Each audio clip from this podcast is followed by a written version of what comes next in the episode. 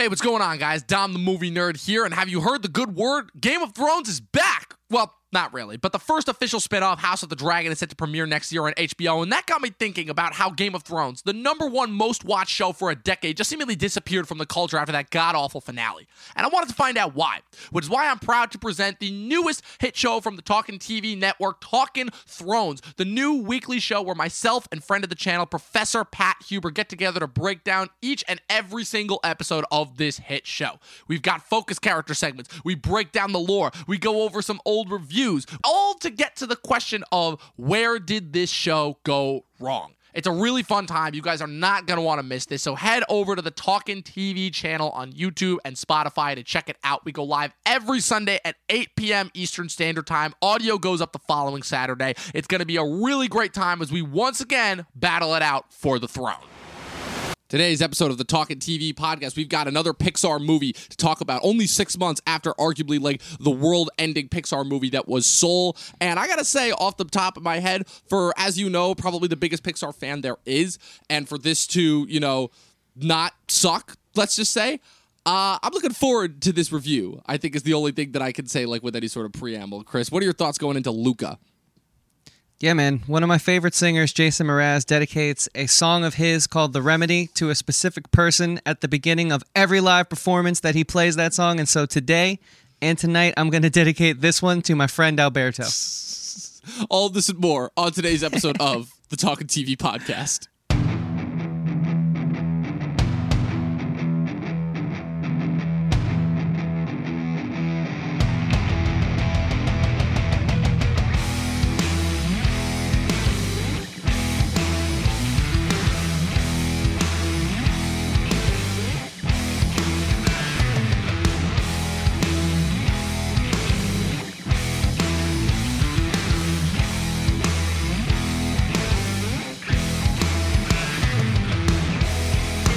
So, Chris, I mean, you you got to explain that bit first and foremost before we get into this movie. Like, I, I I know that was a bit, but like, so what? He's just got a friend named Alberto that he just dedicate. Is it that one song, or is it like every performance of his?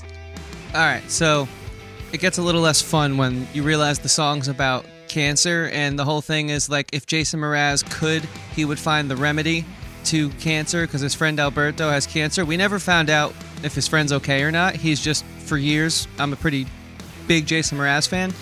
He just for years has been dedicating this song to his friend. And his whole thing is like art can trump all and love can trump all. So he wrote this super positive song to tell his friend, like, look, I know this isn't going to fix everything, but it's going to make it a little bit better. And I mean, it's it's strange because there are some messages in the song that kind of line up with like some of the the messages of this movie with the whole acceptance of who you are even if other people won't accept it like it has i'd say not the same exact vibe but but parallel sort of moral ideas and so I just felt like it was the right fit. right, and just go look right. up the Remedy live. A- any version of the song he's played live, he does it at the beginning, and it's a good song. All right, I get it. That makes sense now. Yeah, because I was a little bit confused. I'm like, where is this going with this? I thought it was just a funny like named reference because of the name Alberto and everything. But that works. That actually makes a lot of sense. It actually has a lot, of feeling to do with the movie that we're talking about. Because people were talking about Pixar again. Like we we talked about Soul uh, six months ago, roughly, as uh, you know, it was both of ours roughly favorite movie of last year. It technically wasn't my number one, but it ended up being our combined number one best movie of last year. And I think it's safe to say, Chris, that like Soul kind of I feel like informed you as to the magic of Pixar and how good their storytelling is and what it is about them that makes them so compelling both to kids and adults and what it is that's made their storytelling feel so mature, right? But as you know, me being the world's number one Pixar head, right? I, I I- don't care.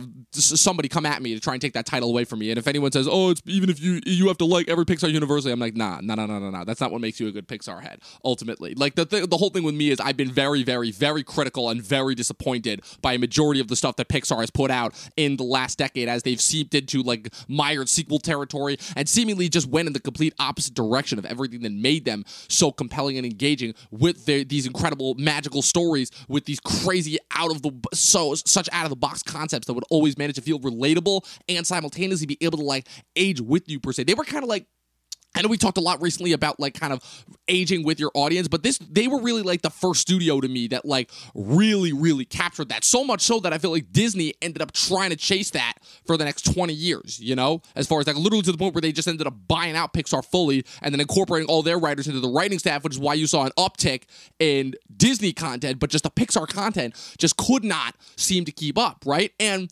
we it was weird because the last couple years obviously after Lasseter's departure from the studio, we saw a little bit of like definitely some changes coming in, right? When Lasseter left and then Pete Docter famously took over, right? Because we got uh, Incredibles 2 was really the last part of the Lasseter era, right? And then we got Toy Story 4 one year later, which, while completely unnecessary by design, still seemed like it was a step above the previous Pixar content. And then we got Onward, which still felt a little bit too kid friendly for me and still didn't feel it. it. It felt like a step in the right direction, but it still didn't feel like it had like all like the magical Pixar qualities. Then we had Soul, which just blew both of our respective socks off as far as that goes. Like we, we like we both know we both had a whole podcast where we talked about it and just how magical that movie was and just how incredible it was as far as just it seemed to capture everything that it was that made Pixar so good with having this existential quest about like what is the meaning of life while at the same time being like this fun like kid friendly adventure with this absolutely gorgeous incredible animation.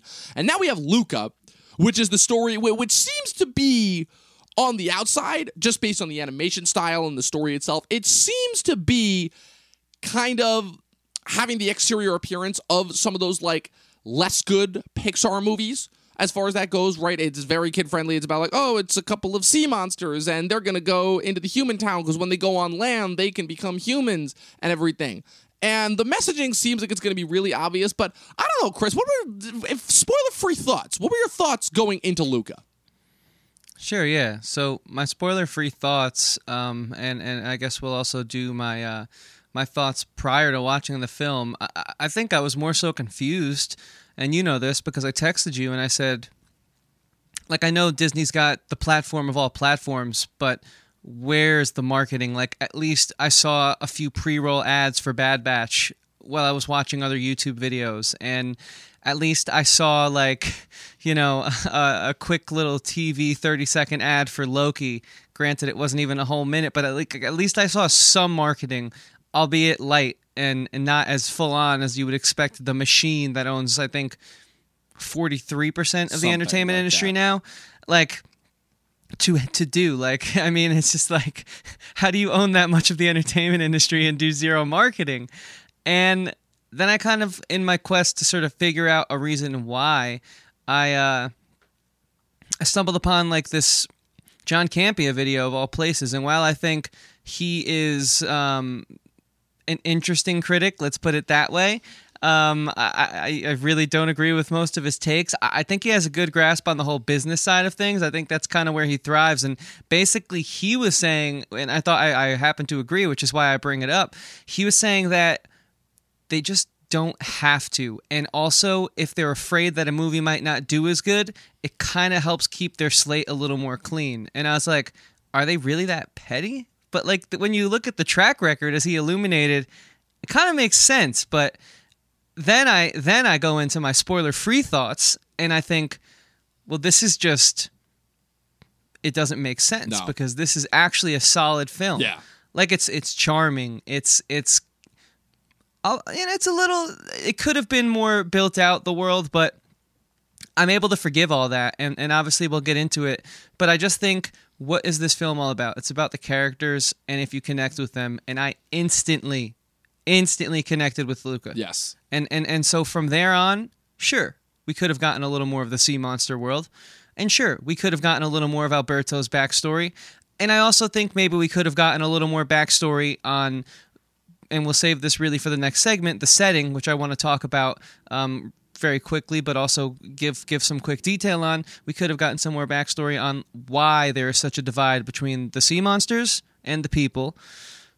But that didn't really bother me. Spoiler free, it didn't really bother me because the characters and their journey was just so endearing and charming, and I was along for the ride, man. But but what about you? Where, where was your spoiler free head at? Yeah, cards on the table. I went into this movie fully expecting to hate it, fully expecting it to just cringe at it, for it to just be another obnoxious kiddie movie with just a lot of yelling and, you know, some big name celebrity voices and a really simple, easy message that just doesn't really feel engaging. So you can imagine my, you know, because that's just what I've become used to from Pixar. And I say that as the world's biggest Pixar head. That is just what I've become used to from Pixar with their myriad of sequels that have come out. How they went from having every one of their movies being these bangers to just like putting out two to three, like sometimes two movies a year, and they're just kiddie fare. Like they put out The Good Dinosaur the same year that they put out Inside Out. Like, how do you do that? But you can imagine my surprise when I freaking love this movie. I was overjoyed to see that finally, after so many years in the gutter, Pixar is finally getting back to what it is that made them incredibly engaging. I don't necessarily think still that they're like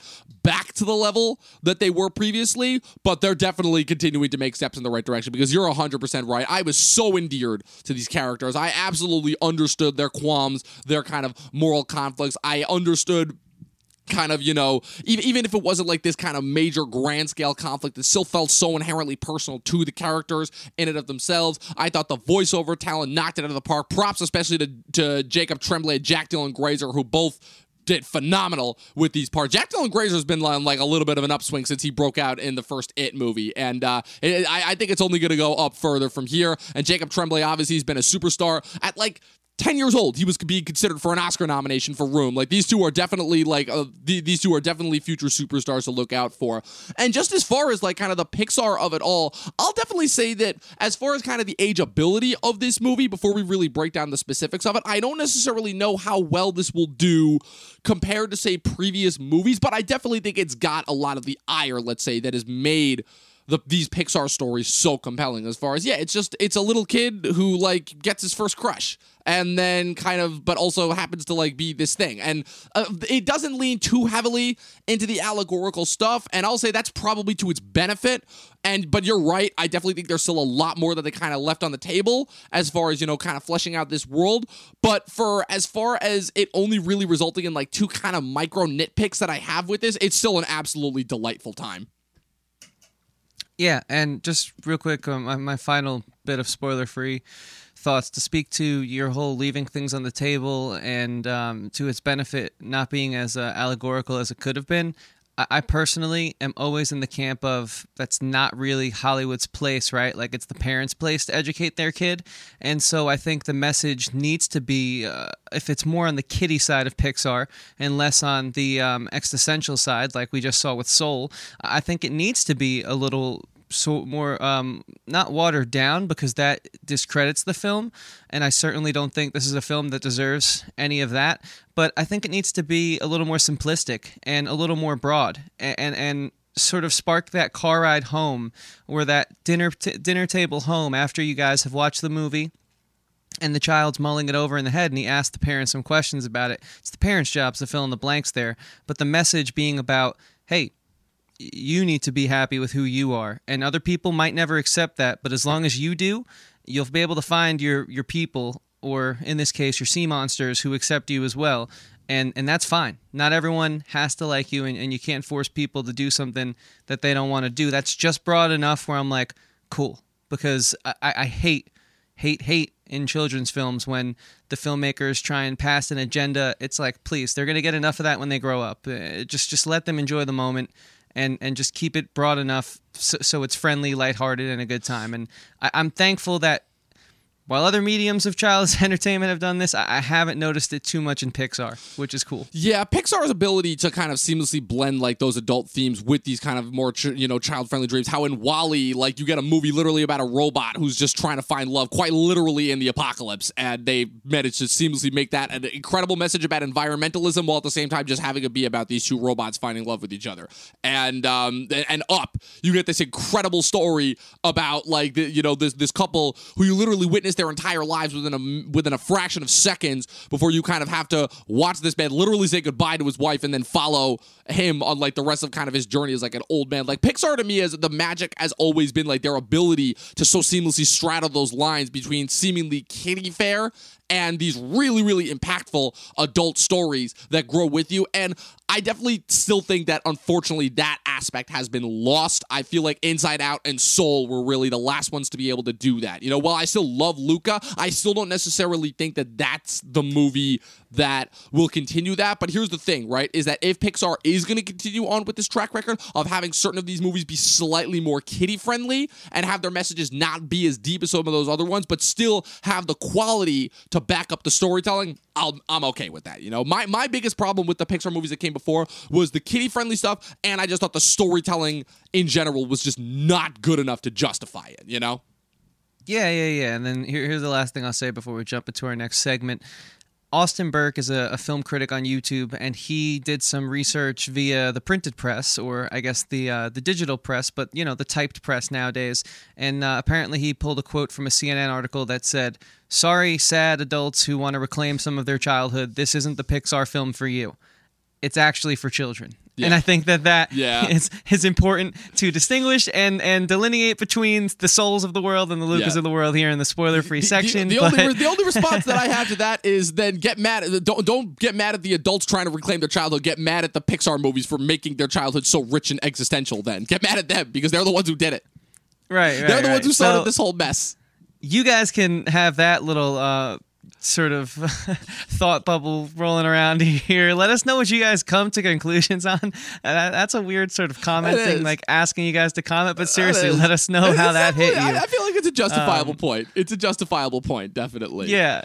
Please yeah. subscribe, of course. Hit the like button. Turn on the bell for notifications, and uh, let's let's get into it. Dom, yeah, what's our next topic? Let's get into the setting, which I gotta say that was probably my favorite setting because, like Pixar, the such a big part of Pixar's movies has always been the magic of their settings, right? The fact that they can make, you know, toys, this entire alternative reality with monsters, an entire world populated by talking cars, rats, robots, all these different, like, crazy, like, anthropomorphic beings, right? Superheroes, fish, and imbue them with so much life and so much humanity, right? And now we're getting into, like, this new phase where they're, like, kind of focusing on, like, the real world. Because this is the second movie where, even though it's included, um, kind of more fantastical elements in the story. The, the story is primarily still set within the human world, right? First with Soul, and then obviously we had kind of like the Great Beyond, and now with this, and now we have the kind of the world of the sea monsters to occupy. But for the most part, this is a human.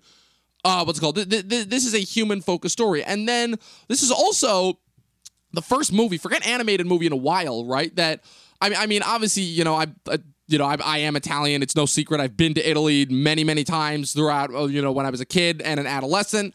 And so obviously for me, it's like, yeah, if, if, if they don't, I mean, the problem is I just, I haven't seen too many modern movies that have tried to like actually accurately capture that setting. But like if they don't capture that setting right, you know, it, it just feels completely disingenuous, especially since like, uh, I, I feel like of all the, the kind of, different world cinemas that have made a comeback in the modern day. The Italian, uh, you know, Italian cinema is still one that's still trying to definitely make its comeback overall. And so you can imagine my surprise when the the the the accuracy of the feeling of Italy, right? Obviously, it's you know certain elements are still over exaggerated because again it is a pixar kids movie but you can imagine my surprise when those elements are probably the most accurate like completely like as far as capturing like the beach town village feel you know just the feeling of all of the different like you know kind of interesting personalities that you can find there like with you know with like the old ladies with the fishermen with like you know the kind of stuck up bully like the look the feel the dress everything was like spot on accurate as far as that goes. I was honestly really impressed. I think I even made a joke in my review about how I'm like, wow, this movie got Italy more right than Call Me by Your Name did, which was like the only other recent movie that like took place in Italy. So I was really, really impressed by that. And I think it actually like benefited the story a lot because like I don't necessarily remember there being like a large part of like Italian folklore about like sea monsters and sea serpents and everything. I always kind of regarded that as more of like a like like a Greek aspiration thing. But like I think they did a really good job of like connecting that and making that like kind of a part of of the um a, a, part of the story and a part of the character struggles. And I definitely think that as far as, you know, they, they were went out of their way to say that they were making odes to Italian neo-realist cinema and you know specifically that of Fellini, and that the original plan was to have Ennio Morricone score the film before he unfortunately passed away a couple of years ago. And while I still think that the, this current guy who did the score, uh, Dan Romer, did an incredible job, and I really, really, really enjoyed the score. I'm like, oh my god, my, my mind is spinning with the possibilities of having an Ennio Morricone Pixar score, like following up Trent Reznor and Atticus Ross helping to score a Pixar movie for the first time ever, I'm like, I mean, you're the music guy, as I've said. Like, my mind explodes with those possibilities.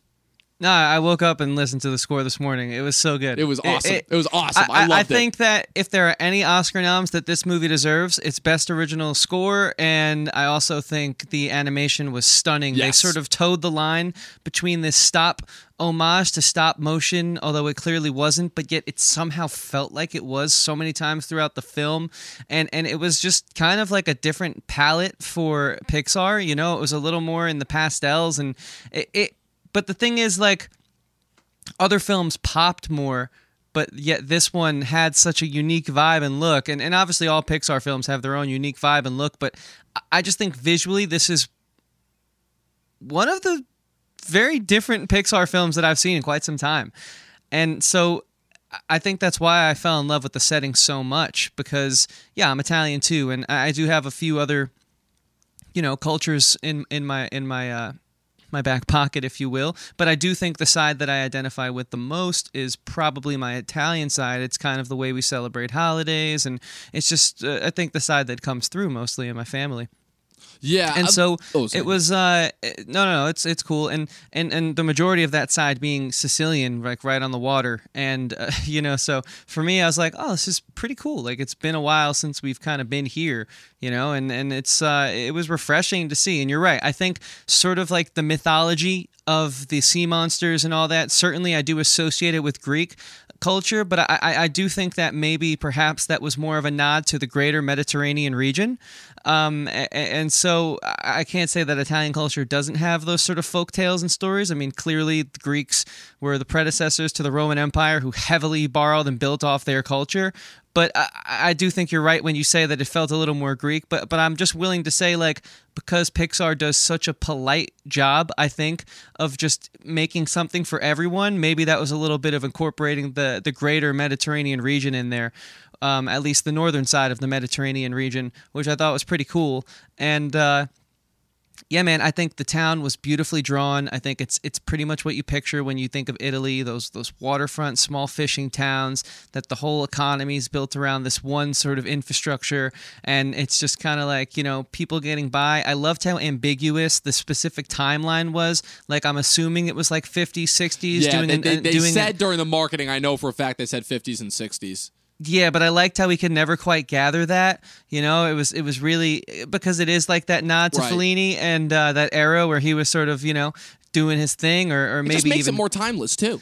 it, it makes it more timeless and, and i do love how sort of the environments almost become a character because not only do i associate really growing to love alberto and luca's bond in that watchtower but I mean that is the home base for Alberto. I mean that the the background says so much about him. It's messy. He's foraging. He's taking anything he can get just to survive. Like it, it, it's it, it illuminates more about him, and I think good settings do that. I think and, and this is why, and this is what I wanted to talk about here, and then I'll, I'll, I'll pass it over to you. But I got to get this off my chest real quick. I've been seeing a lot of complaints about Luca's world not being built out and the story not being fleshed out. And while I do still stand by my criticism of maybe the payoff would have been a little stronger had we known the difference, the rift that has been created between the humans and the sea monsters, I think it was smart that Luca's world was so barren because does he really feel comfortable down there? It Right. seems like since we meet him, he always wants more.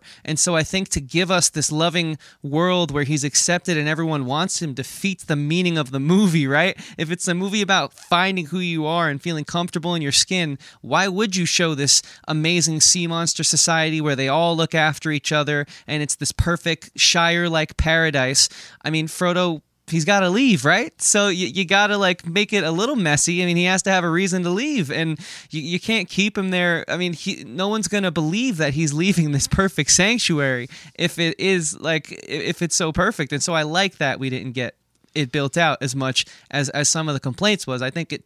I think again the setting speaks to the character. But but what's your take on all that? No, I'm, I'm with you 100% on that. I'm absolutely, I also particularly love the bit, even though it was literally just a one off bit in order to like get him to do with the bit with the uncle, with the crazy uncle who lived in like the deep and just like the allusions to like kind of the bottom feeders who are like blind because they literally just don't interact with sunlight and how that kind of drives them a little nuts. That was just hilarious But and did you see and, the like, end credit scene? No, I missed it. I didn't Oh, know the- there was a post credit scene. There's a post credit scene with the oh, uncle. Oh, I- I'll tell you about it real quick. Right, It's just yeah, yeah. the uncle is just swimming blind. He gets one of those fish that Luca was cattling in the beginning, Giuseppe, the one that was running off. Yep. And he's like, "See, I told you it was better down here. You don't need to see anything. You just walk into free food." And he eats like one of the whale chunks. And Giuseppe just looks at him like, "I got to get out of here." And it's so stupid, dude. It was so dumb. No, but Pixar used to do that kind of stuff all the time. Like that was like they, they would do like these little shorts. I remember these one offs. Like I remember like with Monsters Inc. when that came out, they did the Mike's new car thing, and that was hilarious when that happened. Like they they used to do that, and and you know because now they're being relegated to just Disney Plus with no marketing. It's uh I'll, I'll get into that in a bit because just as far as that goes. But no, I'm I'm with you 100. percent Like it, it actually does kind of build into like a few of the nitpicks that I have with this movie as far as I'm like. I feel like I do need to know more about why the sea monsters are so scared because it kind of it's a nitpick, I know, but it definitely does kind of come to like an easy conclusion where it's like, oh, so they're the sea monsters are just kind of there and they're accepted now and no sort of anything there. Like I I, I know like that it, it's the point of the movie right that they are supposed to be accepted and that it was was kind of all in their heads as far as you know they didn't really need to be as scared of the humans as they originally thought but at the same time, I do definitely think that I'm like, huh, it does still feel like a little bit of an easy solution. But again, I have to bring up the Austin Burke content again, where it's like, again, I know I'm a sad, miserable adult and I can't have my kids, I can't have my kids' content reflecting in that. And I'm, I'm finally coming to terms with that as far as that Right. goes. So I get it. I, I don't think it's as egregious as my other kind of nitpick that I have. But other than that, like, I definitely think that, like, the other thing that I'll be impressed with too, which is again, it's a thing that I love about Italy so much, is the minimalism, which is that you can get mm-hmm. so much out of so little in this town, right? Like the whole point is the the, the the crux of the movie, the third act climax is just a race. That's literally it. But it feels so engaging and like you're so in it with everything because of everything that's been so built up. It's the thing that made Fellini and the neo-realist style of Italian filmmaking so engaging. It's the thing that I love that Aziz Ansari did with the first episode of Master of None season two, which is that it's the seemingly like I, I feel like it's kind of what's given us like a lot of like some of the best movies that we love, which is that these really kind of seemingly like nothing stories. It's just like, oh, it's a dude who's trying to find his bike. Oh, it's a guy who's trying to win a race. It's a guy who's trying to win over a girl, you know? But they don't need to go to like these bombastically great lengths. It's just like kind of day in the lifestyle. And they just let kind of the everyday elements allow you to tell the story. And even though, again, this still has some of the pop and flash of Pixar, I really, really do give them props for being able to pull that off. Yeah, and it, it also I think speaks to more recent uh, Italian cinema, like a great film in Cinema Paradiso, which is just Yes. Dude, that's just the town and it's the people movie. and the setting is just the catalyst to the kind of slice of life journey that they all go on with the theater being burnt down and then obviously that's such a huge hit and it's just like man that's it, it does harken back to the simplistic yet emotional italian cinema that we've had in, in, in yesteryear and it's it's pretty cool like i think it's a solid nod to it and i Yeah. think setting has been so important in those films it, they're almost like bottle films, but not really because they're a little bigger than that small contained of a thing. But like we never really venture too far out, and I think we did a great job in this one as well. Sort of, just, it's a great homage. It's Yeah. it, it really is, It and really- the setting is a big part of that, in my opinion. is. Yeah, so that's really the only other point that I had to bring up. I, th- I think the only other major nitpick really that I had with it was I definitely think that Lu- Lu- Luca kind of does Alberto a little dirty when the whole Alberto exposes himself as a sea monster in order to like kind of like re- make Luca realize it's like, dude, you they they're not gonna accept you that way, and then Lu- Luca literally just is like sea monster and, and kind of dicks him over hard and forces him to run away, and then Alberto just kind of forgives him like that. Like that, like that's it. Like, dude, it's like he dicked him over pretty hard there. You know, like he that that, Yeah. that, was a that was a stab in the back if I ever saw one. You know, so like I, I know I know that's like a micro criticism, but again, like again, world's number one Pixar head over here. So I No, it's I a good got- criticism. I gotta point it out when I see it. That, that it, like I said, if I ever had one nitpick besides you know the ending, kind of everything seemingly resolving itself like a little bit too quickly, that would be my one where I'm like, ah, I don't know about that. Yeah, uh, you know, I will say, while I think it was a really solid film, and I'm incredibly charmed by this movie, it's it's not by any means a perfect film, and that's No. a delineation that's important to make. I right. think, but I feel like that's a good transition actually into our next segment, which is does this hold up to the Pixar level of quality? Like now, Chris, even though I'll definitely, I, I know that you're obviously not as big of a fan of Pixar as I am, right? You've definitely still seen a lot of the movies, right? Like I've seen every single Yeah. Pixar I just movie. think anyone our age has. It's true because we're the we're the generation that grew up with them, right? So obviously we're going to be the primary generation affected by it. So I have only not seen three Pixar movies in my life, and I feel like I'm not missing anything because they're from everything I've heard the three worst Pixar movies. Like all three of these movies that I missed are apparently so bad that The Ringer, when they did their overall Pixar ranking, wouldn't even count any of these three movies because they just because like the way that they did it right was they gave each movie like a rating from like 15 to 1 and these three movies that being Cars 2 and 3 and The Good Dinosaur didn't even get any ratings. So they didn't even make the list as far as that goes. So my question is, right? So obviously I've had my Pixar ranking that I've worked on religiously, right? As far as that goes last year, right? I famously put out uh, my revamped top 10 Pixar movies last year before Soul came out, and then Soul came in and actually, you know, bumped one up because Soul ended up making the top 10. As good as that movie was, Soul is still only number six for me on that list. But I wanted to know, first off, where kind of your overall, like, where each of the different Pixar movies kind of rank for you. You don't have to, like, go with specifically, just, like, give, like, an overall general, like, overview. And also, does this hold up to you of the level of Pixar quality that has been established? Sure, yeah. I think at the very top you have like the Monsters Inc. and the Finding Nemos of the world, and those are pretty untouchable. Um, unfortunately, I don't think Luca reaches the highs that those films reach, but I certainly don't think it's as low as let's say like the onwards and I'm, I'm assuming the good dinosaurs and let's be clear there even though i haven't seen good dinosaur from what i hear and the people i trust who have given me their their notes on it like you dom there's still a difference between onward and the good dinosaur Yeah. which is off Yeah. screen It's so I've I've heard it's not good. but i was thinking about this because i kind of figured maybe you'd ask i think it is upper middle tier it's just Yeah. below greatness I agree. I agree 100%. It- it's so funny because literally, you know, Good Dinosaur is your worst movie when even the fucking guys at Pixar are just like, yeah, we we we don't talk about that. we watched the interview with Mike Jones, who was not only one of the three writers on Soul, but also helped write this, which it, it makes a lot of sense why.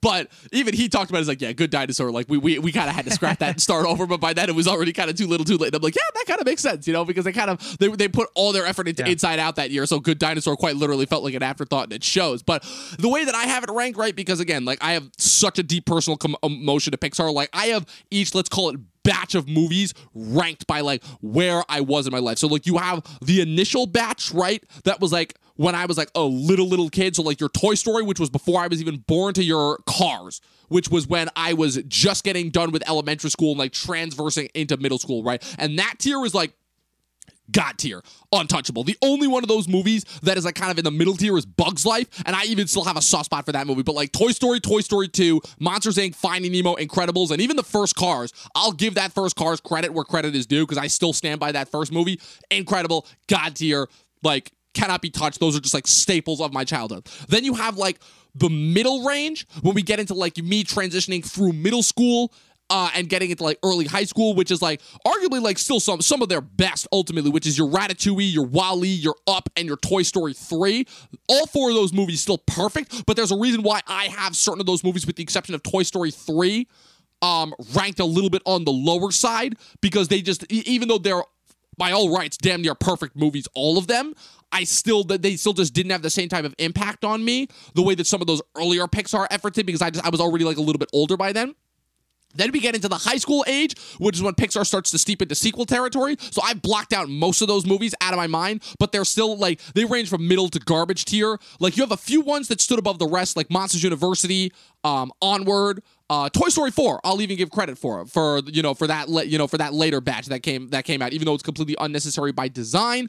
But um, what's it called? But Luca is kind of in that, and then of of course, like I said, you have the exceptions right with Inside Out and Soul, which are both in top ten and like way up there, and like because they continue to like they bring back kind of what it is that made Pixar great originally, in combined with like the existential and like incredibly deep messages that they have. But this movie, I have it ranked at number 14 out of, I think it's like 21, 22, I think, Pixar movies that I'm up to now. I have it, it's not in the top 10, but I have it right in the middle tier, right below um, Bugs Life, Cars, and Up. Because Up got pushed out of the top 10 by Soul. And that's kind of like where it ranks for me. Again, it doesn't have like the God tier quality like those earlier movies. It doesn't have like the quality of like, say, those later 2000s movies, but it's still like a step above like some of the lower tier ones. Like for me, you're, I think it's much much better than Coco. I think it's light years ahead of Onward. Um, it's like I said, it, it's obviously better than Toy Story 4, and it's better than a majority of the sequels because the majority of the sequels, I'm sorry, Brave, Monsters University, Finding Dory, those movies are good but we could do without them. And then Incredibles 2 for me is just a complete misfire all around. I, I still don't know what happened with that movie, but that's that that's kind of where it ranks for me personally, as far as within like kind of the Pixar canon, for lack of a better word. But I do still think it is a worthwhile installment. For sure, yeah, I totally agree with that. I think that that's a solid place for it to land. Uh, you know, I, I think it, it's it could have been greater had we uh, I don't normally call for this, but it was a little short, you know? Yeah. I think we could have used a little, just a little bit more of an incubation period, which is strange because we watched that video on how deep Pixar goes. I mean, most films do two or three passes, they literally do five to They do six. five. Minimum five. And so that was a bit, and it's like, listen, the message comes across clearly. Oh, yeah. Uh, it, it, it, it, there's no misconception about what you're getting out of this film. It's it's beautifully well done. It's just that I I love this world and I wanted to play in it a little longer. And I think that there were opportunities to stay in it longer to make that final emotional payoff a little stronger. But it's all right because it's still leaps and bounds better than Onward, which Yeah. was um, sort of the start of our podcast's Pixar journey, and and I'm I'm glad to see that we've been on an upswing since. Yes. And, and so I think as far as the whole, how does it compare to other Pixar films? My last statement on that is. I think you do sort of take away from how good this was when you compare it to the legacy and the legends of uh, Pixar's past i.e., some of the films I named and some of the films you named. You know, Monsters Inc., The First Cars, Finding Nemo. I do First think it's a bit Stories. of yes, I do think it's a bit of an unfair comparison, and that's where personally I draw a bit of um, a line in the sand between uh, you know my style of film criticism and, and some of the the syndrome that YouTube has created with everything having to be ranked. I, I do think it's a bit unfair, but. This is the world we live in, and it's the rules we play Right. by, right? So I just Yeah. wanted to bring that up because I think if you guys can separate it from that, this to me it gets more points and, and rightfully so because i don't think pixar makes movies thinking how is this going to compare to soul or compare to onward No, they don't. so they don't. that- but and it's a reason why they've got like that universal bar of quality, even with some of their lesser, you know, liked movies. totally not to discredit your topic i just think there's another side of thinking I to that it. that i wanted I to uh, Yeah. pose there. But you know hey look we still have to ask. How does this hold up to the pixar level of quality? Let us know in the comments below. Give this video a like please. A thumbs up please. A subscribe. We've been asking for a lot of subscribes but hey it's only because 72% or sorry 62% of your views come from people who aren't subscribed and why is Dude, that No, no, no, no, no. Just continue with that bit. Just change the number every time. Just change the number every time. Okay, It'll be that's really good. That's okay. fantastic. Hell yeah. Just do that. Oh so man, there's That's no hilarious. reason that 62% of you should be watching this and not subscribe. I mean, you're on YouTube already. Just subscribe, please. We'd love for you to join us. We're friendly. We're nice guys. Join. Come, come sit on our side of the fence. Oh, Everyone's man. welcome. I, So- I, I think the only real thing that I wanted to.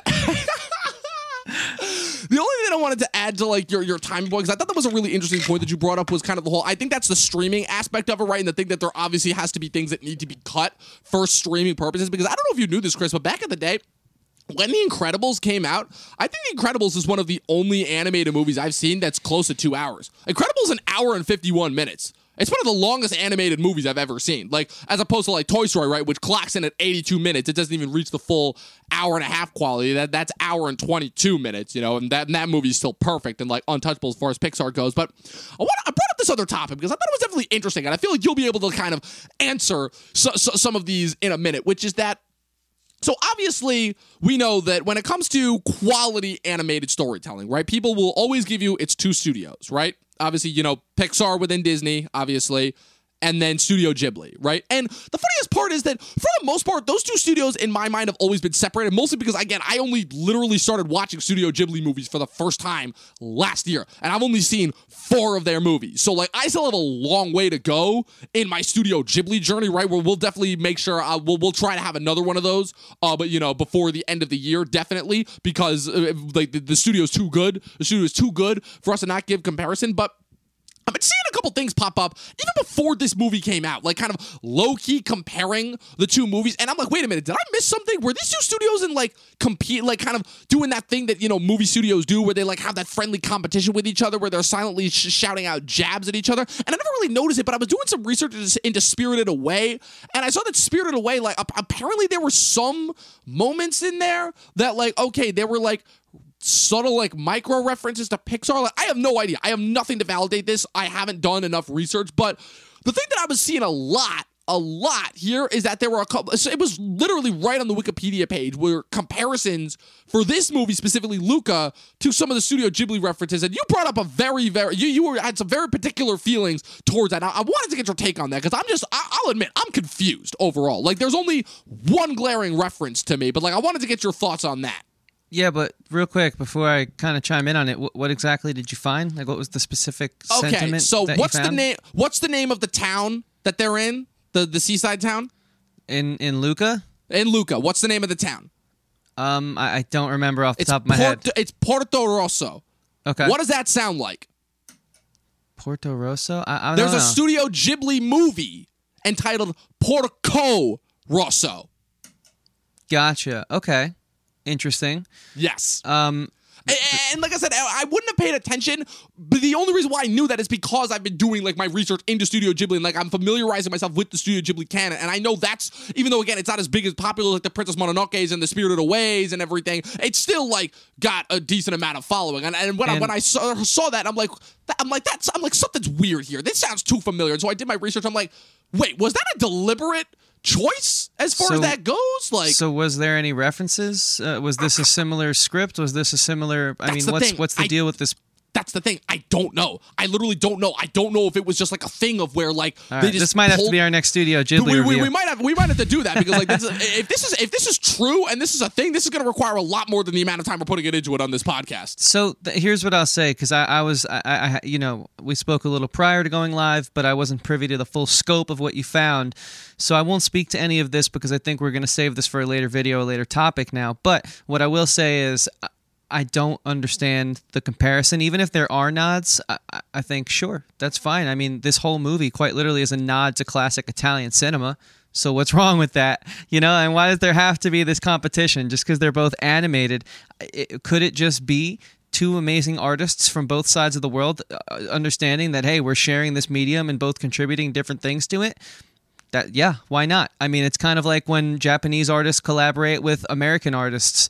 I mean, you have those types of musical collaborations all the time, and it's not like they're competing. So, like, what's the big deal? Japanese bands go on tour with American bands, and you know, like, Japanese filmmakers come over to work in Hollywood, and I'm sure Hollywood filmmakers go over to work in Japan sometimes. Like, quite literally, movies shoot over there all the time. I I don't get it. It's it doesn't make sense to me why there has to be this adversarial approach to the um the zeitgeist right now, the the way that people are talking about it. Secondly. Studio Ghibli's not really for kids. Like like some of their films are, but like for the most part, I think their audience is more YA uh, to uh, to adult. And I think there's a clear distinction in sort of the depth of what you're able to get out of like uh you know um, what's the most recent one we just did Children of the Fire Graves right Grave of the Fireflies, yeah. Grave of the Fireflies. Yeah, like that is clearly not a kid's film. Sure, it looks like one and it's soft like one, and Lucas certainly has the so- same softness in the visual style and, and the feel, but the messaging is so different. So I, I, I don't understand this whole reason to compare them. I think that they're both uniquely contributing something beautiful and amazing to animation. And when I say both, obviously Pixar and Studio Ghibli. And I think it makes sense. Like creators in a certain field, like me, the type of music I make, I have my inspirations and I have the artists that no matter how much I think I'm doing something original, and it's certainly original to me, there's always that little touch of like the Eagles or of Billy Joel or someone in there that I've just listened to so much and I respect so much that I just can't get them out of my like creative DNA. So I, just I, I don't understand it. I've been seeing a lot of critics like almost speak about it like it's it's a bad thing, which is strange. Sure, you can acknowledge it, and there's some of that feel like this is definitely very much so how Studio Ghibli loves to pair up two little kid characters and have them grow together through like, you know, outstanding circumstances. It has that, but then so many other coming of age stories do as well. And so just because Studio Ghibli is like the Japanese coming of age animated studio, does that mean they instantly get the comparison? And if that's the case, where was the comparison for Onward or, you know, so many other films? I just it's it's a strange reach for me. It feels like it's reaching. I, I don't know. Like, am I crazy? Like, you could be honest. So you're not crazy, definitely, but I think I, I I just looked up. I was looking up a few articles. This was piquing my interest too much. I'm like, okay, I got to figure out. So as far as the creative and specific creative elements, I can't necessarily comment on, but I did find an article on Polygon that kind of made me remember some things from recent film history that I had forgotten about. And I, I, won't go into too many details, but obviously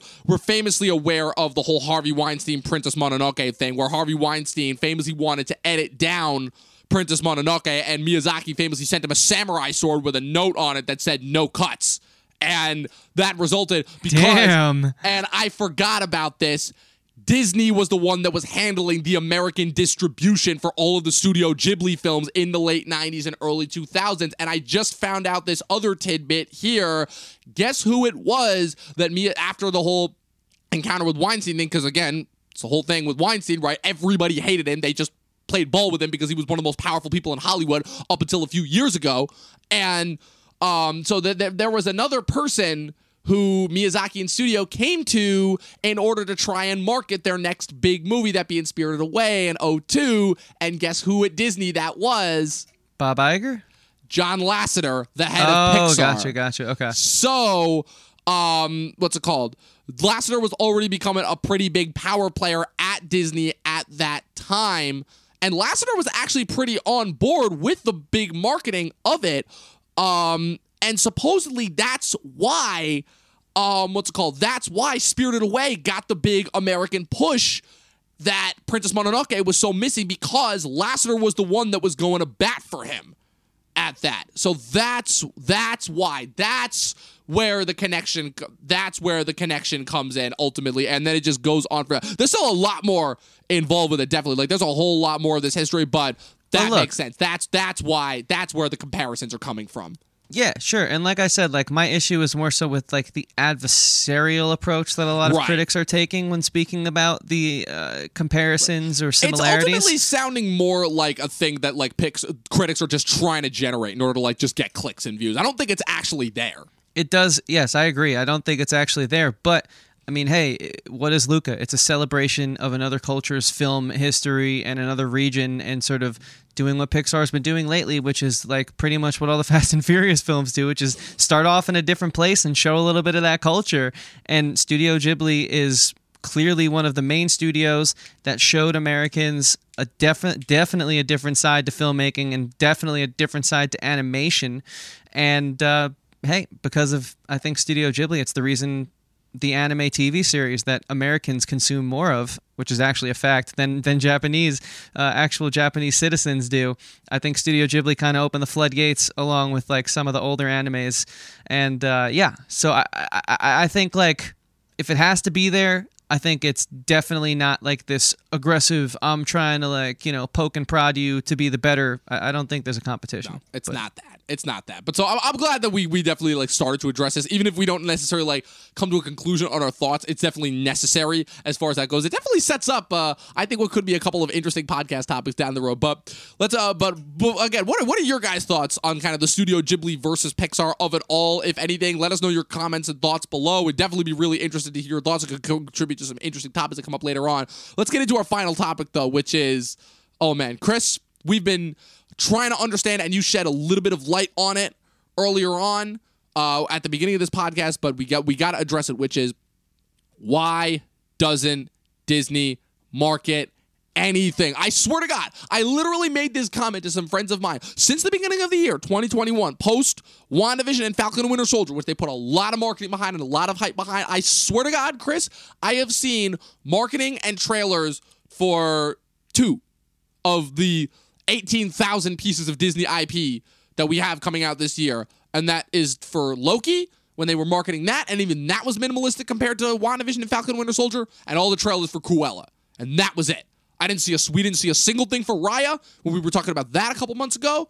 I uh, you're right. Like I saw the trailers for Bad Batch and Luca, but who else did? I, I had to remind my friends of like, yeah, Bad Batch premiere. They were like, wait, what? And then when they went back and rewatched it, they're like, yeah, this is fucking awesome. I'm like, I know, but it's like. So you you talked about that a little bit. So I definitely want to use this last segment in order to like kind of really break down some of those points that you brought up. Why is it that Disney doesn't feel the need to market a lot of their stuff anymore? Sure, yeah. I mean, basically, it's all speculation. We don't have any specific facts. So just know that this is just our opinions. Nothing's concrete or set in stone. And when I referenced John Campea earlier, that was quite certainly his speculation. I personally, though, trust him as a source when it comes to the uh, the way media works and the way media conducts itself, just because of how long he's been doing it and because of his insider connections and his ability to sort of predict more so correctly than not based off what I've kind of learned about him being a, a fan for the past year now and learning a lot from him in, in the way that like he breaks down the box office and all that. But again, it's it's all just speculation. They haven't released anything hard about it. The only thing I will say is it, maybe what they're thinking is word of mouth is more powerful than any ad. I mean, people are so prone to click off of ads these days. We have that five second countdown on YouTube and we instantly all hit skip. I mean, I think you're a psycho if you watch the whole thing. Unless it's like, dude, my leg's really hurting and you're telling me you have a pill that's going to fix that right now, I might not skip this ad. But unless it's like that, like the perfect circumstance, everyone's skipping ads nowadays, especially our generations. So maybe eh, they are maybe marketing backdoor marketing is what I like to call it through giving everyone a screener. And by understanding that their word of mouth is going to be stronger than anything that they could possibly push on the social media. But I also think eh, you know cuz I did look it up there are still billboards for Loki in major cities. But like from from what I understand, the the Luca sort of um, non social media advertising has been a bit thin. Um, Cruella got a huge push, but like Raya and the Last Dragon didn't really get that big of a push. Like there was no on the side of buses in Hollywood. There was no sort of like graphic sort of uh, what do they call them decal like there was for Cruella or there was for like Loki. Um, so I just I don't know how they're choosing, and this is really my my thing here. It's like how how are they going about choosing what to market and what not to market? Because they chose to market this most recent Star Wars trilogy, yet they should have been marketing the Clone Wars final season and the Bad Batch because clearly that's the better received and better and more celebrated section of Star Wars right now. So they made the wrong choice there. Of course, not really because like those movies. The Last Jedi is one of like, I mean, sorry, Force Awakens is like the highest grossing Star Wars film of all time. Uh, of course, you know you you adjust for inflation and all that, but like it, it still is, and it's crazy to see how how they still succeed when we cannot from a, uh, an academic standpoint dissect the method behind the madness yet it still works out it baffles me yeah, it's confusing to say the least, especially when it, it, I don't know, like it just it always seems to me that the marketing always seems to go behind either the big Marvel things that are already gonna have the guaranteed success because it's Marvel, it's the most talked about IP like ever, like on anything. Like you literally like if, if you want to get like five followers on YouTube, talk about something related to Marvel. You know, it's just like it's just it's just known at this point. It's a common sense thing, and it always seems like the things that they just don't give a shit, seemingly perceive, don't give a shit about with marketing, always turn out to be the best. Raya was fantastic. Bad Batch is fantastic. Luca, well, not I don't think having like the level of those is still unbelievable as far as just like how charming it is. And it just it's beyond frustrating for me personally as a fan when it just seems to be happening. You know, when it's just like, oh, this is just more fodder for their streaming service. And specifically with this movie, what infuriates me more is the fact that so wait, so Raya, because that's the Disney drop, even though that gets no marketing, and Cruella and Black Widow, they all get the $30 like oh pay the $30 to watch this now as opposed to waiting a couple months when it's free but luca and soul before that those just get dropped for free that that Yeah. I'm, I'm having a little bit of a problem like reconnoitering myself with that I was gonna say Soul only got marketing after like the first week when it became such a viral success. I really think Disney is the perfect example of why we have antitrust laws because it's like, dude, you just bought Pixar to kill the Yeah. competition or at least have the competition work for you. And sure, that's that's fine and legal as of now, but I mean like I said earlier, I think they own something like 43% of the entertainment industry. I know for a fact when we started our film college career back in 2016, they owned 33%.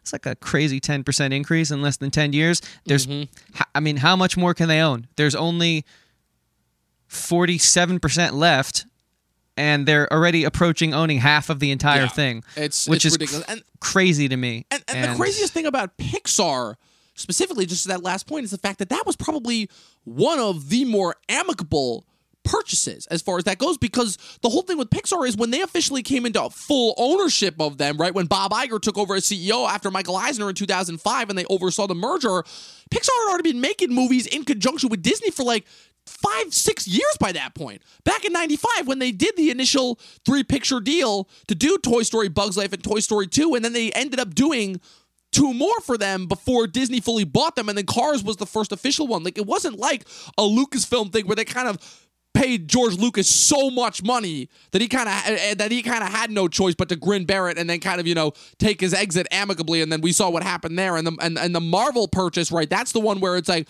we still know kind of the least about how that happened but it's only been beneficial to both parties as far as that goes you know? But so that's why I don't understand why they they seem to be doing Pixar the dirtiest and it's like why are they getting the lower regard as Yeah. opposed to like their own animation? Like that's what's an that's what's kind of annoying me. Again eh, I'm biased because again again Said it 15 times. I'm going to keep saying it. Number one Pixar head over here. But, like, come on.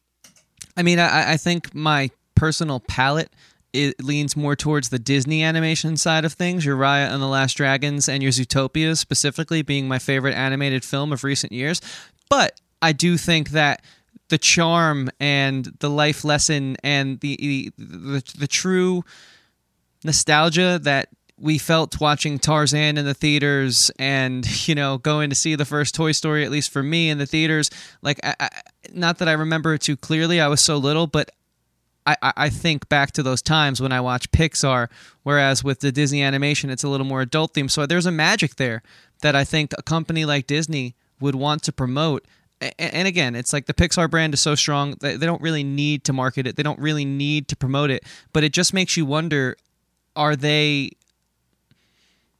how do I say this? Are they more so hoping for the lucky at bat with Pixar, and and and, and, are they just sort of it's like the child they're they're ignoring? Are, are they just like okay, well he'll do fine, you know, he has the skills, and we need to put more attention over here.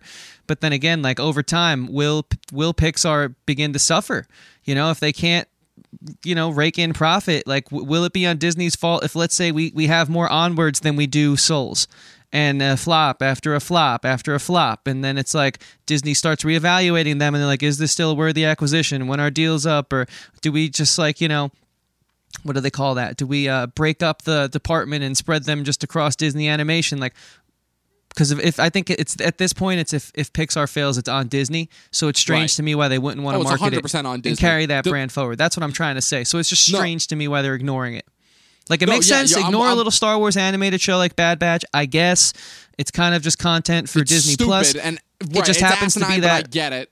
yeah, it just happens to be that Filoni is a masterful craftsman. Which check out our Right. variety stream from last Friday. And- we and- get into that, but I don't know. It's strange, dude. It, it, it's just with, with Filoni. Filoni's the exception to the rule because everything that he touches turns to gold, right? He had, and also because again, this is bread and butter. He literally had like past like almost damn near twenty years now of being in the animated realm, going all the way back to 05 with Avatar. You know, so he that's his bread and butter as far as that goes. So it, it's understandable why. But as far as the Pixar thing, no, you're right, man. As far as that goes, like if if, if ultimately like Pixar, Pixar is gonna Pixar. You know, they, they've they've had a working formula for over twenty years now. They're not stopping that anytime soon. So if they fail, it will 100 percent be on Disney. And what's gonna piss me off is that if and when that does happen, first of all, I'll just be crushed as again the number one Pixar head. But I'll also be crushed because it's like wow, because no, they're gonna heat that on Pixar by saying they didn't put out a quality movie when we know for a fact that's not gonna be the case because it's gonna be on Disney for not doing shit with marketing it. Time will tell. It's strange. Time will tell, I, I mean, I'm not seeing tell. people speak about this outside of our community. Of, of course not, because people just in general like don't talk about this stuff when they talk about their movies. But again, it's the stuff they need to talk about if they want to keep seeing their movies that they love. But with that being said, tell us what you think about Disney's refusal to market certain of their products, and let us know which of their products you'd like to actually see marketed versus some of the stuff that they are choosing to market. Again, I haven't heard too much about Cruella. I've heard people like it. Again, I've officially boycotted all future Disney live action projects, so I'll never be the one to say. But let me know in the comment section below if that one was actually worth you know the giant marketing push that it got initially. But uh, final star ratings and thoughts. Yeah, let's get into it. I think I am to have to go with uh, a 4.0 on this one. I, I think it just deserves it, you know, I, I- because, like I said, I, I didn't see a need to flesh out the parts of the world that they chose to not show us. I think that would just defeat the Luca character. And so I think the setting was so important in this movie, and I think they nailed it. They literally made it a character, and it just enhanced and enriched the scenarios that Alberto Luca were going through. And uh, man, it was charming. It was fun. It, it was, like you said, a great homage to classic Italian cinema. Thankfully, I went to film school and I was exposed to something that I, I wouldn't have sought out prior, and I was really glad I was able to get that aspect out of it as well. And it's just like it's a good movie. It's it's because the bar is set so high from Pixar that might discourage a few people, but I, I just I, ask you to take it at its to take it for what it is and enjoy it because it, it's definitely meant to be enjoyed. So yeah, it's a 4.0 for me. Yeah, the final thoughts that I have on Pixar, well, again, I'll always have this extremely, I'll, I'll call it like attachment to Pixar that I don't think will ever kind of be fulfilled by any of their new movies. I'll definitely say that as I'm over for the stuff that I love, the, th- the things that I'm always looking for, what I love are kind of the evolution and kind of how the, the next stage that they choose to go to as far as they go. And this to me is the next continuation after Soul that shows, okay, they do have a life going forward and they do actually like are going to be able to expand and incorporate some of these new stories and new story tactics and new story elements while continuing to have some of like that old school Pixar fun, you know, because that to me was what it was. I, I didn't really need to like do that super deep of a review for this one because again, it was just it was a fun, delightful summer movie. You know, it, it, it helped that it took place in like this gorgeous tropical side town and it came out in the middle of June. Right, it is the perfect just summer feeling if you want to just relax and have a summertime. You know, I watched it on, on a Friday morning when it dropped, and I had an absolute blast with it. Right, it was the same thing to me when Inside Out came out. Like I haven't really gotten like a good, fun Pixar summer movie since Inside Out, and that's exactly what the, what I got. What what this gave to me. While I don't think it necessarily hits kind of the existential heights of Inside Out, Soul, or any of their other like kind of A class here, it's still I think leagues above some of their other more recent Katie Fair. I'm with you. I'm giving this four out of five stars. Nice, very cool. Well, Yes, indeed. uh, I know you have to to bounce sooner than later, so why don't you tell the people I do yes before we go where they can keep up to date with us and our many they happenings? can find they can find us on Facebook and Instagram at Talkin' TV Podcast to stay up to date with everything that we've got going on this week. People, it's the end of the journey for us, pretty much. Fate of the Furious, first time watch coming out on Wednesday. That's going to be interesting. Stay tuned for our next variety show, of course, on Friday. Our episodes of Talkin' Thrones are continuing to drop on Sundays. This past Sunday, we talked about the pointy end, episode eight of season one of Game of Thrones, and continue to stay up to date with us and all of our podcasts and everything that we put out on our YouTube channel by clicking the subscribe button and the bell next to it and leaving a comment below. Thank you guys once again so much for continuing to be on this journey with us. Chris, where can the good people find you? Yeah, they can find me on all those same social media platforms. You can find our podcast, the Talkin' TV podcast. I am at Christian Evanko. Evanko spelled E V A N K O. I'm a musician, and you can find my music through the link in my bio. And you can also find my other podcast, Talkin' with Andrew and Chris. Talking spelled the same way we spell it right here on this show through the link in my bio. I hope to see you there. Dom, where can they find you? At Movie Nerd Reviews on Facebook and Instagram. I won't go into it too much of a diatribe about where you can find me. But as always, people, remember 12 seasons in a short film and watch more fucking movies. Arrivederci. I'll see you guys next time.